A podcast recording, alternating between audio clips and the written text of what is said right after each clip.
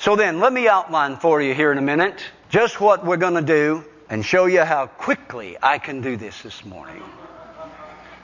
Number one, we're going to talk about understanding the vow. We're going to talk about number two, believers, vows that believers make. Number three, the dangerous vows.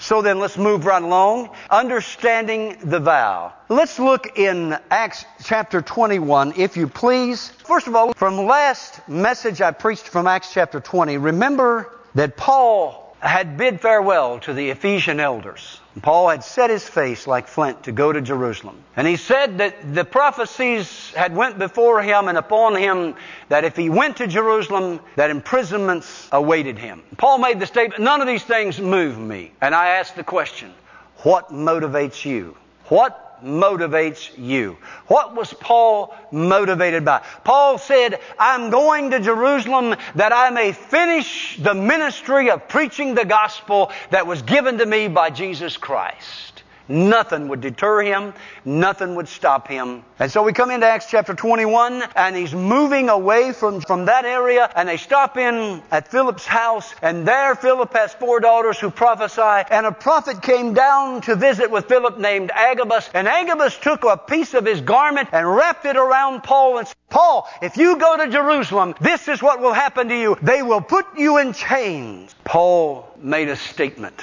and we're going to get to that statement in a minute, but First, I want to move down and I want to look at this vow that Paul makes. I want to read the scripture to you. I want you to go to verse 17. And when we came to Jerusalem, the brethren received us gladly. And the day following, Paul went in with us unto James. Now this is James who is the leader of the church in Jerusalem. He is the half brother of Jesus. I say half brother because he did not have the same father. They had the same mother, but they didn't have the same father. And all the elders were present. Now remember that the leadership of the entire church the oversight, the bishops were at Jerusalem. And Paul and James and Peter and all the others that went out to preach were subject unto these men and, and were in submission to them. And when he had saluted them, he declared particularly what things God had wrought among the Gentiles by his ministry. And when they heard it, they glorified the Lord and said unto him, Thou seest, brother, how many thousands of Jews there are which believe, and they are all zealous of the law.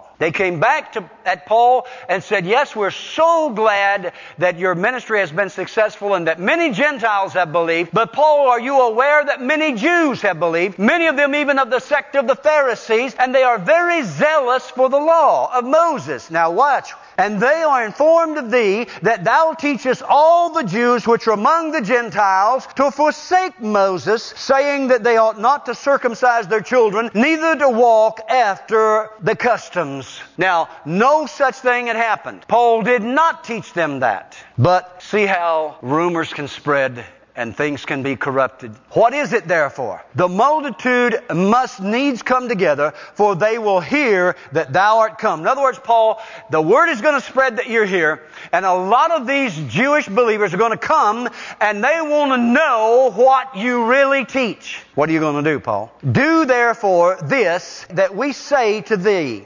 Do what we say.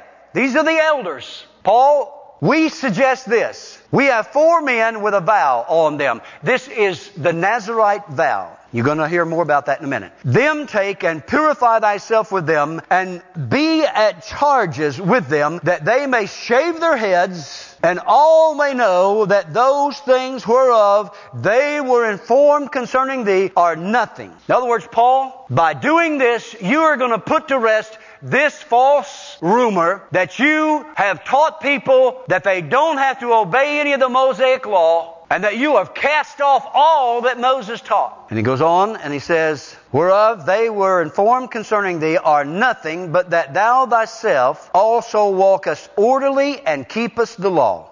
As touching the Gentiles which believe, we have written and concluded that they observe no such thing. In other words, the Gentiles are not bound. We maintained that originally when we first dealt with this issue with the Gentiles. We still maintain they are not bound by any Jewish rituals or laws. That they themselves keep themselves from things offered to idols and from blood and from strangled and from fornication. Now, if you go back and read earlier in the book of Acts, you'll see exactly that's exactly what they said. All right. Does it surprise us that Paul would engage in a religious ritual after preaching the message of the new covenant? Look at what Paul said earlier in the book when they said to him, You go to Jerusalem, they're going to put you in chains. Paul said, again, another vow, I am ready not only to be bound, but also to die in Jerusalem for the name of the Lord Jesus. That's a vow.